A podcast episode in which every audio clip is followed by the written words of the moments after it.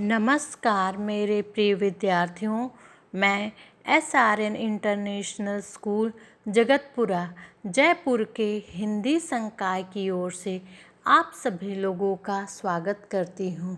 तो आइए मेरे प्यारे बच्चों, आज हम लोग कक्षा चार की हिंदी पुस्तक माला उन्मेष की पाठ संख्या दस, चीचू बदल गया। नामक पाठ का अध्ययन करेंगे। मेरे प्यारे बच्चों, इस प्यारे से पाठ को पढ़ने के पश्चात हम लोग दूसरे के गुणों को देखकर हीन भावना से ग्रस्त न होना सीखेंगे। भाषाई कौशल के अंतर्गत अनुकरण वाचन तथा सहज अर्धबोध करना सीखेंगे। व्याकरणिक उद्देश्य के अंतर्गत संज्ञा सर्वनाम लिंग शुद्ध भाव इत्यादि का अध्ययन सीखेंगे। तो आइए बच्चों आ, हम लोग पाठ की ओर आगे बढ़ते हैं। एक बाग था उसमें तरह तरह के पेड़ थे। उन्हीं में से आम के एक पेड़ पर चुन चुन का छोटा मगर सुंदर सा घर था।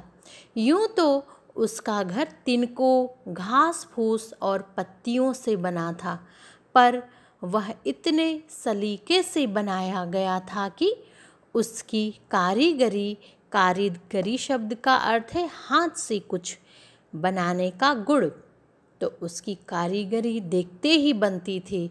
उसमें रहने वाले के लिए वह हर तरह से आरामदायक था। बच्चों, उसी घर में चिड़िया चुनमुन अपने चिड़े चिड़े कहते हैं नर चिड़िया को। तो चुनमुन अपने नर चिड़िया के साथ और दो छोटे छोटे बच्चों के साथ रहती थी। दोनों बच्चों का नाम ची ची और ची, चू थे। चीची जो था, वो सामान्य चिड़ियों के बच्चे की तरह सुबह देर से उठता, अपने पंख खोलकर काफ़ी देर तक इधर उधर फुदकता और लौटकर अपनी माँ के पास आ जाता। परंतु चींचू, जो कि दूसरा बच्चा था, उसकी आदतें कैसे थी? उसकी आदतें बच्चों बिल्कुल अलग तरह की थी। वह तो बहुत सवेरे उठ जाता, अपने पंखों को ताज़ा हवा में खोलकर मुँह से ची ची बोलते हुए सबका मन लुभाता। वह पेड़ की एक डाल से दूसरे डाल पर फुदकता रहता। आराम करना उसे बिल्कुल न सुहाता। वह हर दम कुछ न कुछ नया करने की सोचता रहता। बच्चों, देखा चीची जो था, वो कितना शांत स्वभाव का वह सामान्य सा चिड़िया था। लेकिन चीचू बहुत ही शरारती और चीची से एकदम उल्टे स्वभाव का चिड़िया था। जब ये दोनों बच्चे थोड़े बड़े हुए तो उड़कर अपने लिए चुग्गा चुग्गा कहते हैं चिड़ियों के दाना को। तो चुग्गा चुगने जाने लगे। शाम के समय दोनों बच्चे अपने घोंसले में लौट आते।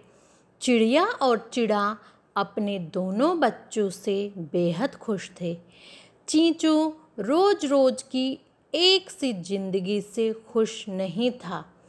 उसे लगता, रोज़ सुबह उठो और लग जाओ पेट भरने की जुगत में। जुगत शब्द का अर्थ है उपाय। पूरे दिन चुग्गे की तलाश में इधर उधर भटकते रहो। थके हारे शाम को वापस आओ तो सो जाओ और फिर अगली सुबह से वही भूखे पेट के लिए भाग दौड़। यानी कि चीचू को एक जैसा काम बिल्कुल पसंद नहीं था। वो उसे बिल्कुल नहीं पसंद था कि वो रोज़ सुबह उठे, फिर वही चुग्गा लेने के लिए निकले और शाम को थक कर वापस आए, फिर अगले दिन वही काम करे। एक दिन ऐसा ही सोचता हुआ चीचू चुग्गे की खोज में उड़ा जा रहा था। तो पता है क्या हुआ बच्चों? तभी उसे सामने से एक विशाल का, विशाल काय का मतलब होता है बड़े शरीर वाला। हाथी ननकू आता दिखाई दिया। ननकू किसका नाम था? हाथी का। उसने सोचा, कितना अच्छा होता, यदि मैं भी हाथी जैसा होता। तब मुझे रोज रोज भोजन की खोज में भागना नहीं पड़ता।